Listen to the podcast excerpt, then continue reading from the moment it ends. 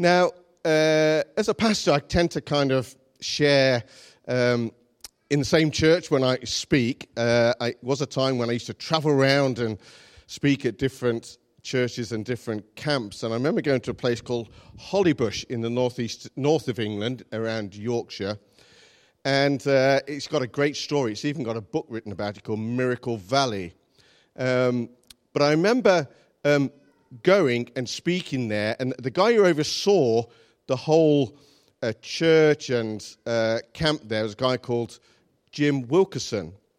And he was a great guy. He was quite elderly, but last time I went to speak. But I remember going to speak, and um, every time I walked past him, he said to me, he says, "Cheer up." And I thought, do I look that glum?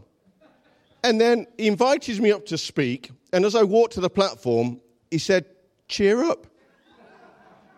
I thought, what's the problem here? Then after the service, after I'd finished, I thought I did pretty well. He still told me to cheer up. And then he sent me a thank you card, and in the bottom, it wrote, "Cheer up." Now, I was getting a little bit of a complex here until I realised that he said that to absolutely every person that he met. So I didn't feel too bad. So we're going to be looking at a particular title this morning called Reason to be Cheerful. Now, there's many reasons that we can be cheerful. We're going to look at a particular one this morning. Now, I don't know whether you were brought up to go to church, but I wasn't really brought up to go to church. I went to Sunday school till I was five, and they had really good Christmas parties. But when you're five, a year is a long time, so they took a long time to come up, so I stopped going to church, and I didn't go to church again until I was about fifteen years old. And I remember the first time I went to church properly on a Sunday evening, and uh, uh, the people who ran the youth club invited us young people to go, and I thought one Sunday evening we were so desperate for something to do that they thought we will take them up on their invitation and go to church. The only problem is they were all away on a youth weekend, none of them were there. So me and my gang, call them my gang. Wendy remembers my gang. It's amazing that we're married. It's amazing that we're married. And me and my gang sat on the, the back row because we were there early. Methodist Church, you had to get there early to get on the back row. It was on the back row. And I tell you, we I mean, the songs that they sung we weren't familiar with. They weren't the ones that we sang at the football matches on a Saturday.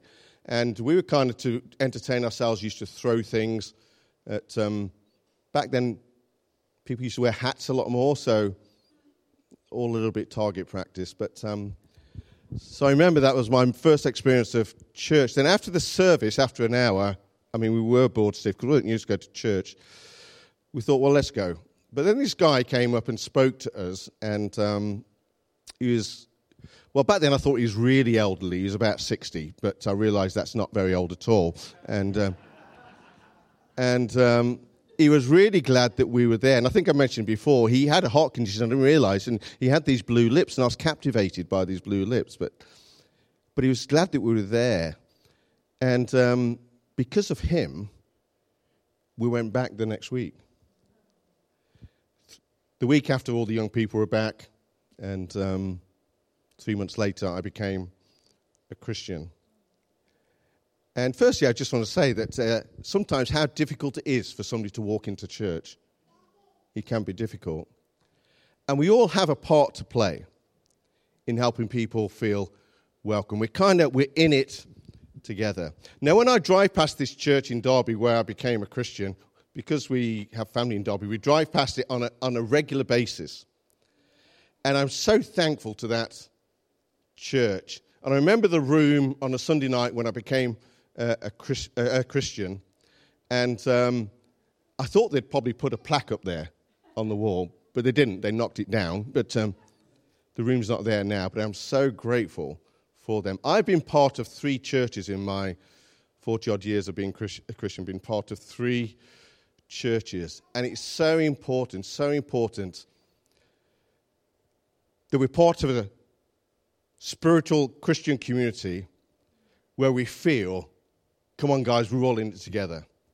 We're part of this. And if you're looking at Encounter Church, then take your time having a look. If you decided that uh, Encounter Church is your spiritual home, then, yeah, let's be in it together. In the in the New Testament, fifty-three times they use the phrase one another, one another, one another, just referring to the fact that we're in it together. And we're going to read a very familiar passage this morning of what can happen when a group of Christians are really in it together. Acts chapter two, verses forty-two to forty-seven. We read these verses often because they, they encourage us greatly. So Acts two, forty-two uh, to forty-seven. The fellowship of the believers. They de- devoted themselves to the apostles' teaching and to fellowship, to the breaking of bread and to prayer. Everyone was filled with awe at the many wonders and signs performed by the apostles. All the believers were together, had everything in common. They sold property and possessions to give anyone who had need. Every day, it says, they continued to meet together in the temple courts. They broke bread in their homes and ate together with glad and sincere hearts, praising God and enjoying the favor of all the people. And the Lord added to their number daily those who were being saved. I just love that at the end. The Lord added daily to the number of those who were becoming Christians. And there's a, a number of hallmarks of some incredible things that were happening here in the early church. People becoming Christians regularly. There was healing. There was people growing, being discipled. There was prayer. There was unity. There was hospitality. There was diversity. And there was incredible generosity. And you might not have picked up within it all as they talked about um, miracles and stuff like that, but he talked about how they came and gave their offerings and put them at the uh, the apostles' feet, the leaders' feet. Now, traditionally, in churches in the U K over the years, that's not been the way that we've done our offerings. We've not invited people to come and put it at the pastor's feet. Usually what happens is a basket goes round. Obviously, people carry cash um, less. But there's a reason, there's a reason that it actually specific says they, they gave their offering and put it at the apostles' feet. Because what it is stating is that they were giving with no strings attached.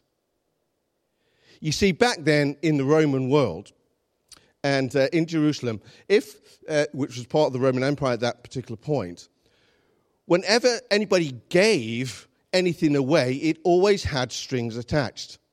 You always expected something in return. It was a patronage system.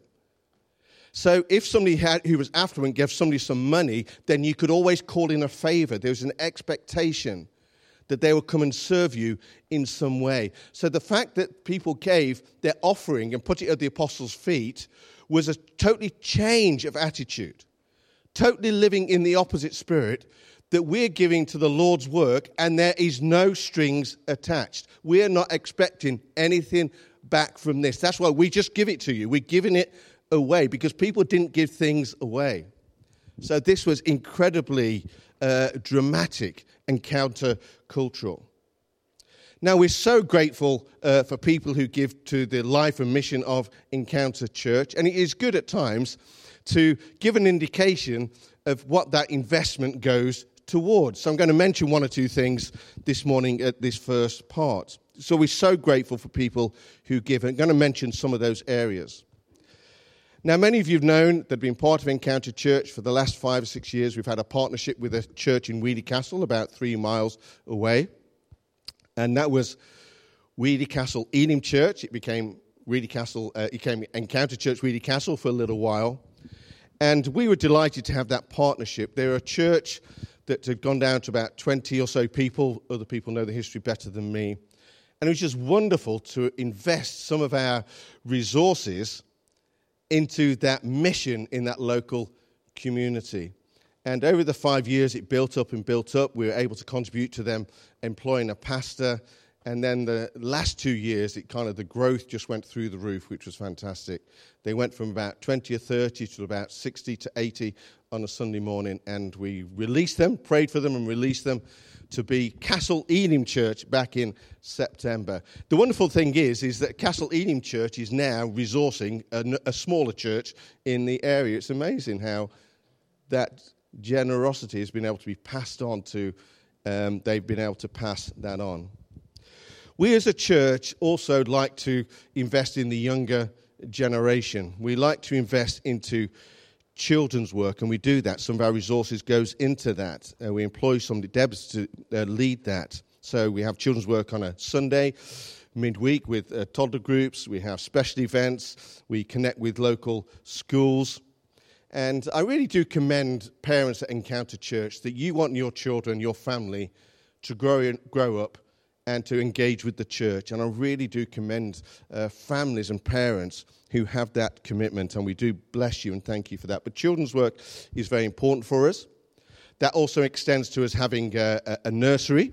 Some of you are aware that we have a nursery. Some people are sometimes here for quite a while and not aware that we have a, a nursery. But upstairs, if you went through the ceiling, please don't, you'll find nursery rooms. When you come into the car park, you'll find nursery rooms. This nursery has been here for thirty years.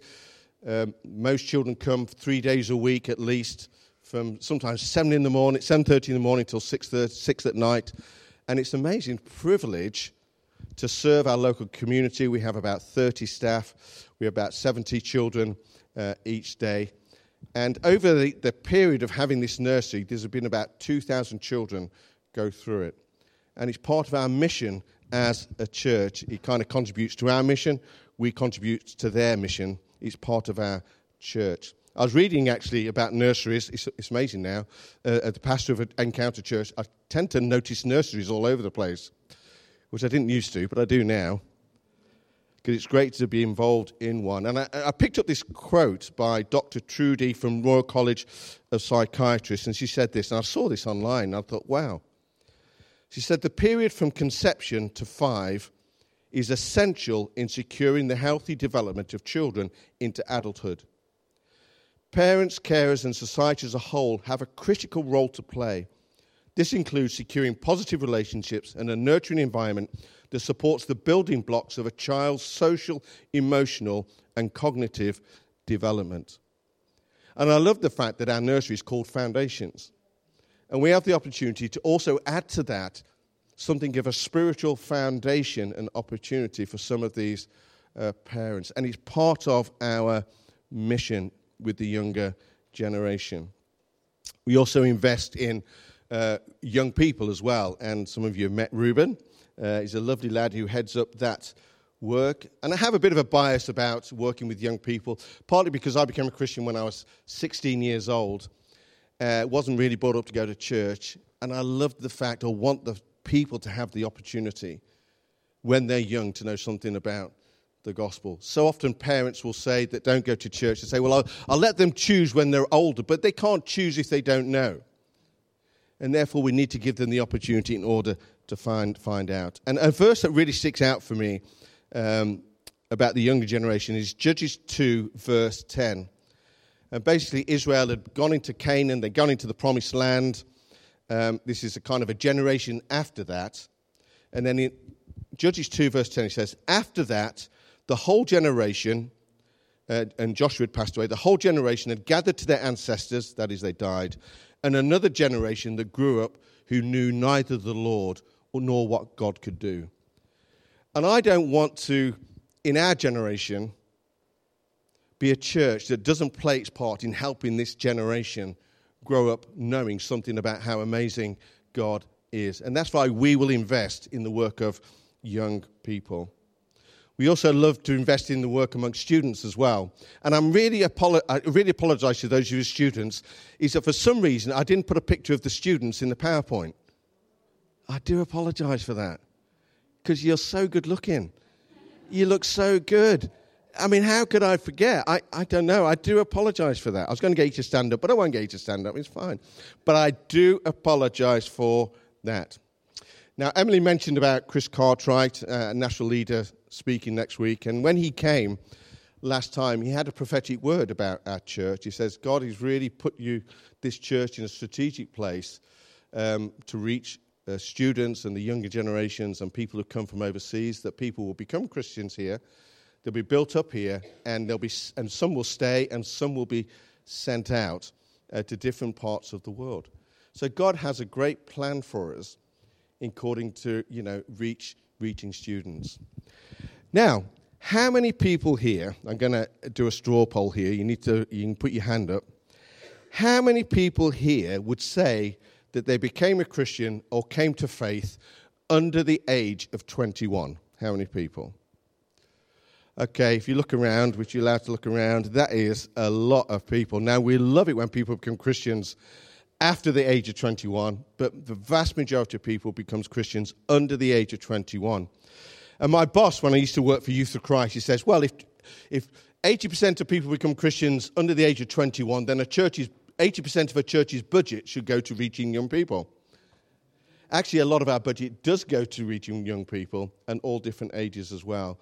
But we want young people to grow up and know, don't we? And that is where part of our investment goes to. And it's just wonderful that we have people who come to Encounter Church um, to study or to work, and different ages as well from different parts of the world. And it's just wonderful for us to welcome you to Birmingham, to Encounter Church, and in some cases in um, introducing you to the Lord Jesus as well.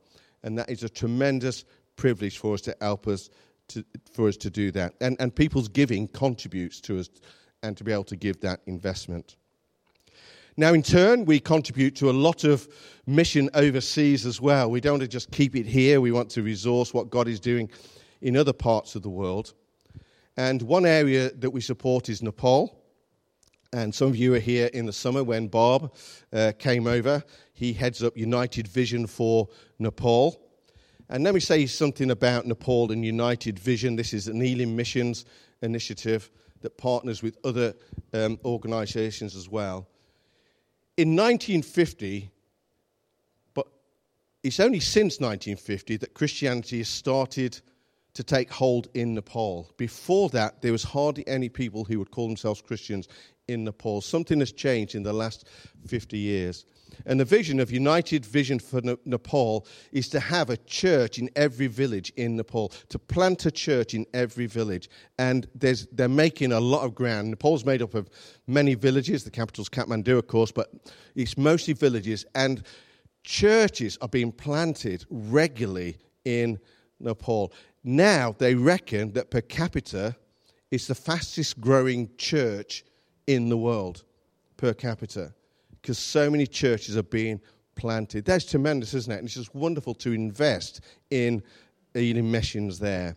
We also support missions in Cambodia as well. Some of that involves church planting. But some of that involves an initiative called Be Free.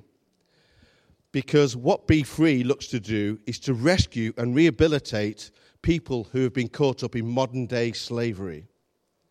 And we're just going to show a very short minute-and-a-half video that gives some of the some idea of the extent of modern-day slavery around the world, of which Cambodia gets caught up with. So we're going to put that on now for you to see something and understand something of what is going on. Thanks, Deji.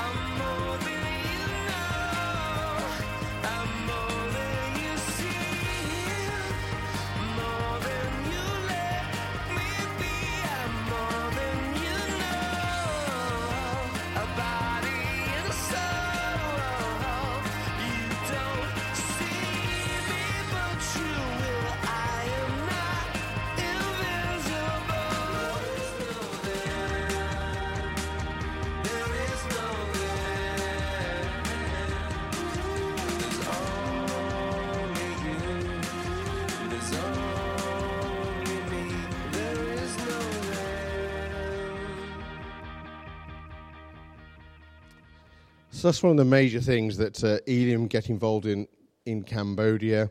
Like I say, they have a centre that can accommodate forty or fifty people who were in, involved in modern-day slavery and had been kidnapped and engaging in that, and they're just rehabilitating them, uh, helping them um, to be freed up from that, to go on to live a meaningful life. Many of them become Christians as well. Just a great ministry that we're able to also contribute to.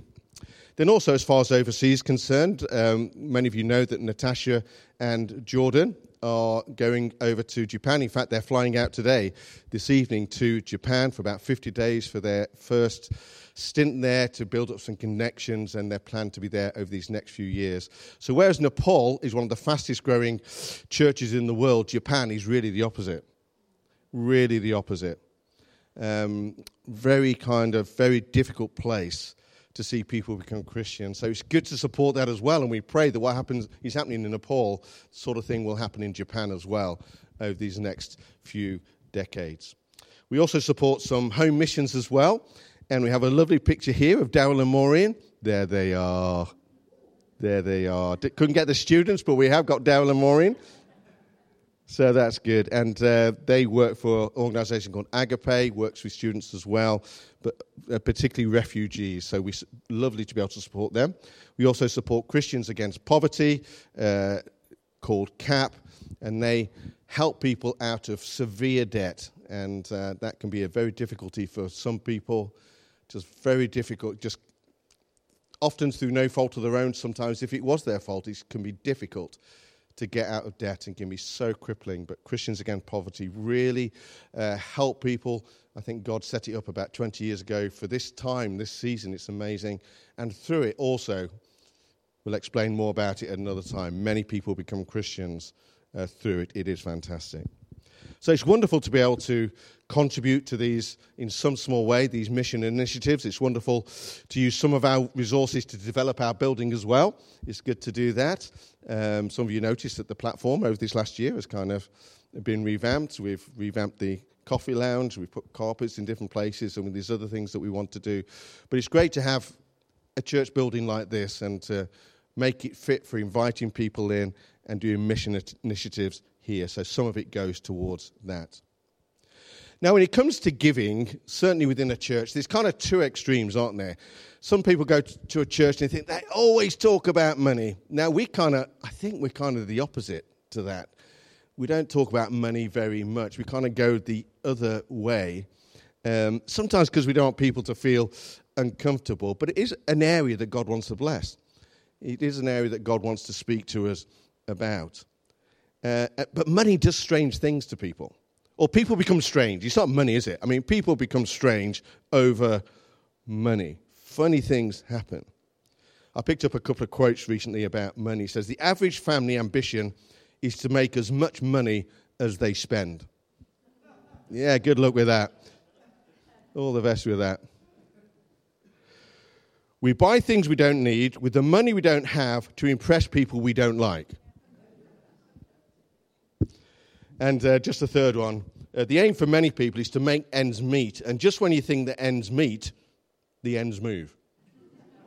And that is true, isn't it? But there's great purpose and blessing uh, in money and in giving. And I just want to read uh, three or four verses from Second Corinthians chapter nine, just to take the message towards its conclusion this morning, and uh, the words should come up on the screen, or you can turn to it if you've got your Bible. Second Corinthians chapter nine, verse six to eleven, I'm going to read.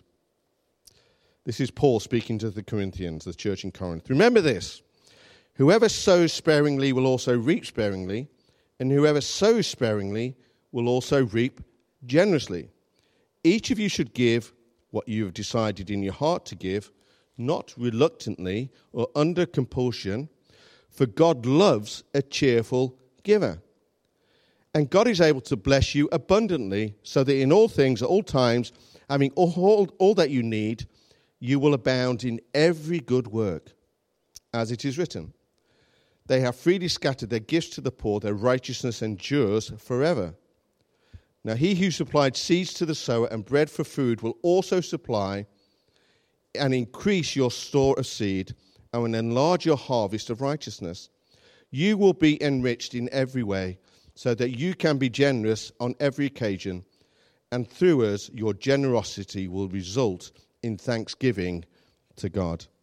Now these are great verses and encouragements in the area of giving. And I think that there's a few reasons why the early church were incredibly generous and give with no strings attached. And um, just going to mention four quick points. Firstly, I think that they were just incredibly grateful.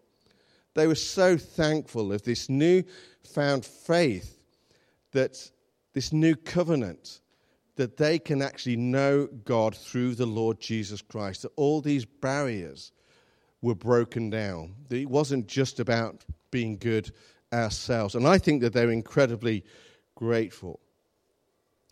I think that they're realizing that money wasn't everything. Money wasn't everything. Uh, Saint Augustine says this: "You have made our hearts, Lord, for yourself, and they are restless until they find their rest in you." Our hearts are restless until they find their rest in you. And those people who think that the answer is money, in Lamentations, he says this: those who love money will never have enough. You'll never have enough if you love money. And we find our our, our rest in the Lord. And they were they gave cheerfully because they were thankful. Money didn't have a hold on them. Secondly, they wanted to make a difference. It's clear that they wanted to make a difference.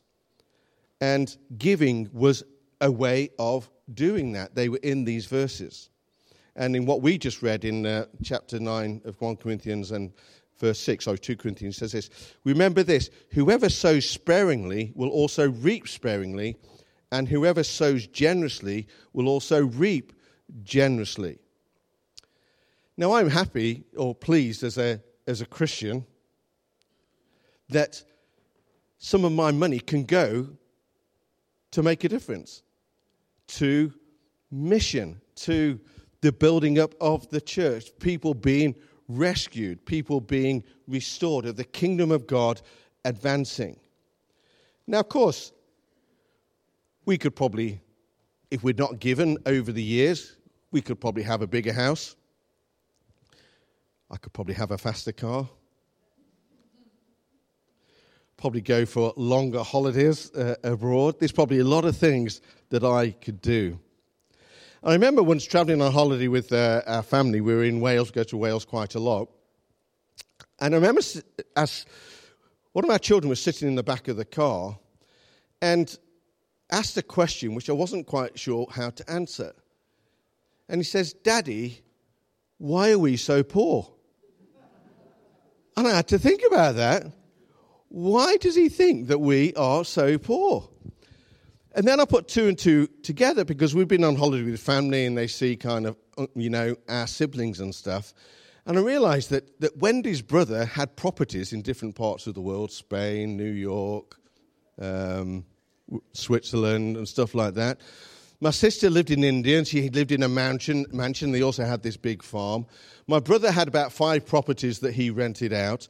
My younger sister, my younger sister, lived in this posh village in uh, um, where is it? Oxfordshire. Also had this holiday home in um, France, and he thought that we were incredibly poor because he only lived in one house. Poor kid. Poor kid, he had his own bedroom. He had... Anyway, I think it might have been a little bit tongue-in-cheek. I'm not too sure. But... Statistics says this: if you have a roof over your head, food in the fridge, clothes on your back and front, I recommend that. I do recommend that.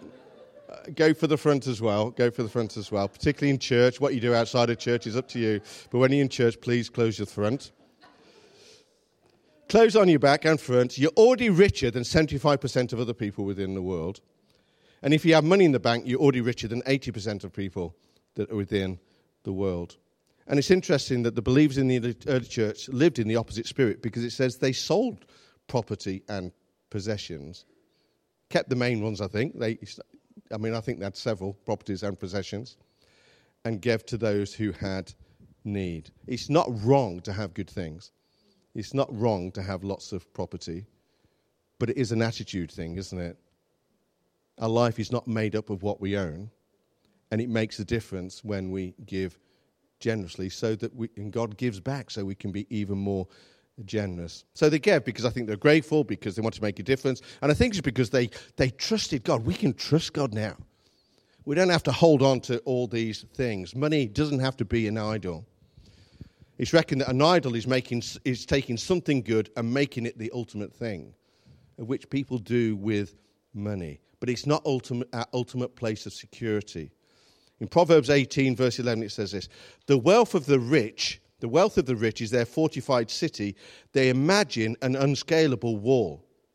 The people think if they've got lots of money, they're automatically going to be safe. But the verse before it, in Proverbs eighteen, verse ten, says this: "The name of the Lord is a strong tower. The righteous run into it, and they are safe." Totally the opposite perspective. But they trusted God. But I think they also, fourthly, that it helped to release incredible blessing within the church, generosity, hospitality. The thing about giving is that, is that you're not holding on, you're open, we're opening ourselves up to receive. But when we kind of hold on, it is difficult to receive. And there's so much more that God said he wants us to receive. Each of you, you know, what does he say? That And he says, "And God is able to bless you abundantly in all things, at all times, having all that you need. You will be enriched in every way, in every way, so that you can continue to be generous." So our testimony grows. There's something about money and God's wanting to work within our hearts. And, and as we are gen- generous, there's stories of God's grace, isn't there? Our testimony grows. Now, when our daughter was at uh, university, she went to uh, Nottingham University, and she went to a church there called Trent Vineyard, very good church. She now works there. But when she was a student, I realized that, well, it was clear that she was often very short of money. Nearly every week, she's saying, "Oh, I'm a bit short this week, I'm a bit short this week." And I realised the reason that she was short is that she was giving a lot of money to her church. So there was me and Wendy giving to our church in Whitley Bay and giving to the church at in Nottingham. So we were kind of giving the offering, which I thought was quite humorous, really, to a point. No, I thought it was. No, I thought it was funny. Do you know, I was happy because I wanted to give. I wanted to have that. Now, we're all in different positions, but I wanted to have that spirit. And then she started to work for the church, and it was funny because a church around the corner from Trent Vineyard called Cornerstone, somebody there got in touch with the leaders at Trent Vineyard, stick with me for a moment, saying, "We've got a car, we want to give it to one of the staff at Trent Vineyard." And so Trent Vineyard staff decided, "We're going to give this, we, we think this sh- car should go to Amy." They'd seen the car. But anyway, they, this car should go to Amy. And so we went, I went, when we was in the Midlands, we went. I went with Amy to the house where this car was, and we knocked on the door to take this car away, opened the door, and the person inside, I can't remember what his name was, and he just says, "Hi, Phil." I didn't recognise him at all. But fifteen years before, he'd become a Christian at our evening's youth service in the evening. It's amazing the connections, isn't it? How God orchestrates different things. So when Amy kind of drives off with this car, do you know, when we're generous, it just opens up, it, it increases our testimony. There's just something about God wants to enrich us in every way. And it's not necessarily possessions back, don't get me wrong here. But he wants to enrich us in every possible way. Now, I'm not going to, as we kind of draw this to a close and wind, I'm not going to say how much people uh, should give. It's important that we join the dots up ourselves. But in the verses that we read in Second Corinthians um, nine, verse seven, I think I said First Corinthians nine, it says this: "Each of you should give what you have decided in your heart to give, not reluctantly or compulsion, for God loves a cheerful giver." Not out of compulsion. But what this is saying is, give in your heart what you've decided to give. It does kind of indicate, be deliberate, be organized, be intentional. Now, there's different seasons, different opportunities. And even though I didn't go to church till my teenage years, I, since then, I've loved the principle of tithing or giving a percentage of income. In the Old Testament, it talks about ten percent, and I found that really helpful myself because I'm not kind of thinking every month, well, how much am I going to give? I'm not thinking um, what's left over. I know it's going to happen, budgeted for it. I just find the principle really helpful.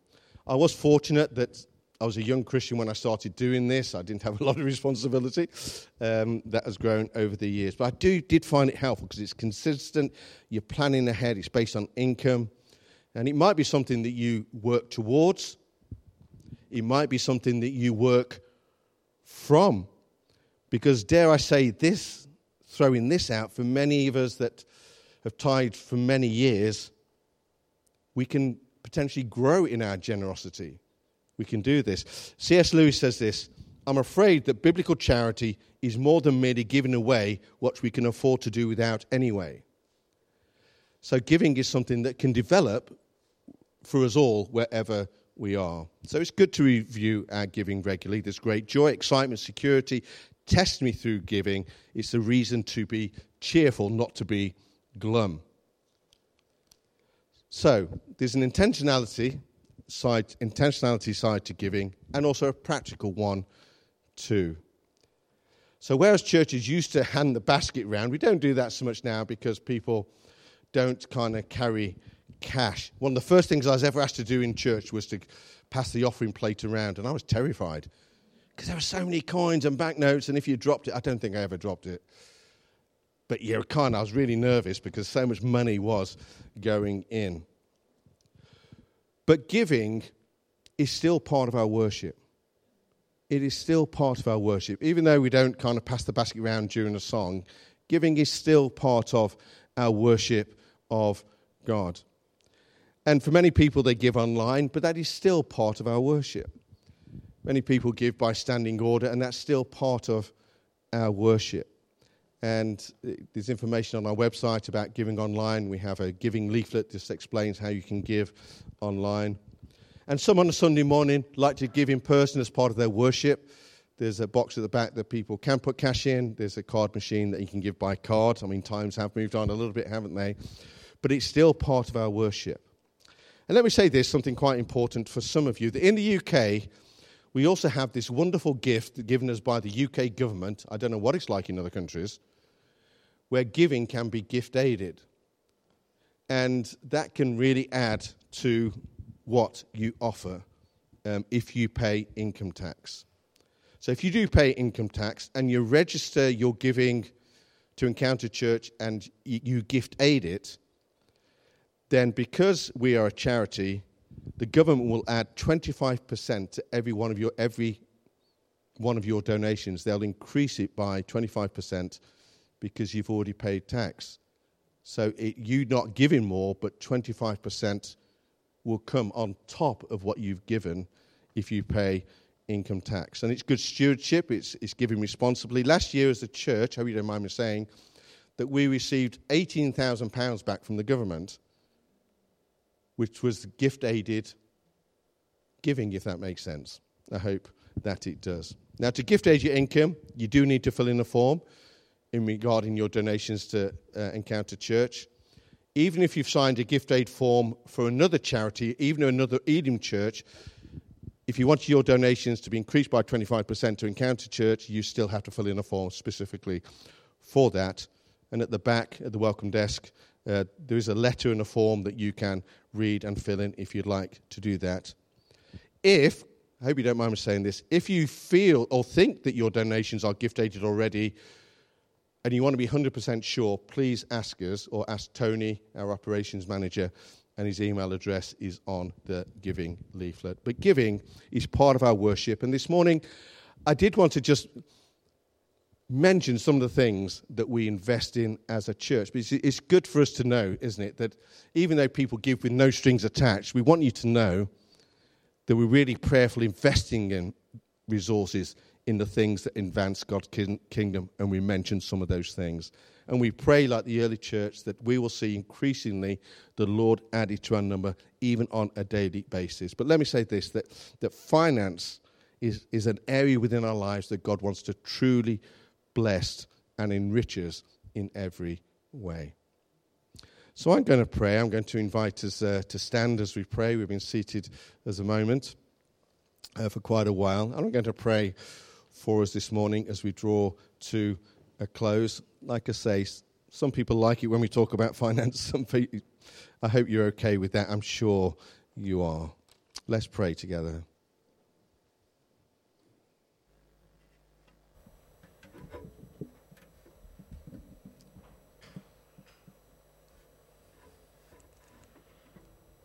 So as this morning, we're so grateful for those who give to the life and mission of Encounter Church. I want to pray this morning for those where finance is a challenge this morning. It's a difficult area for you, for whatever reason. It could be that you're praying, say, God, I, I need a job. It could be that you say, Lord, I need a change of job. It could be you're, you're saying, Lord, my resources are really low. I'm not too sure I'm even going to make it up until this date. Uh, as a church, we really want to pray God's blessing on you in this area because we believe that God wants to enrich you, provide for you, help you to receive. Lord, we do thank you for each other. We thank you, Lord, for our life in you. We thank you, Lord, that you are our security. Thank you that uh, for most of us here, we can share many testimonies of your goodness, of how you've provided for us in special ways, in unique ways, in ways that we know that it's only you that has done that, provided jobs and opportunity. And Lord, this morning we do pray for those who are looking for employment. And Lord, we do pray as a church that you would open a door that goes beyond what they could ask or imagine. That they would look back and say, God, only you could have done this. Not that they don't push the doors or try, Lord, but opportunities will come that will be amazing for them. We pray, Lord, even opportunities will come for some that will mean that they can stay within the U K at this moment in time for the next few years. And Lord, we do pray for those who are really asking you for to provide in, at this time, that over these next few weeks, over this Christmas period, Lord, that for them you would open the gates of heaven, that, Lord, that you would enrich them in many ways, that you would go beyond what we can ask or imagine. Lord, we thank you as we profess this morning, we are your children. You are the Father of lights. Every good and perfect gift comes from you. And at this Christmas time, as we talk about gifts, we pray, Lord, for those who, who are in need at the moment within our church community. We pray for every good and perfect gift will descend upon them. In Jesus' name, amen. Amen.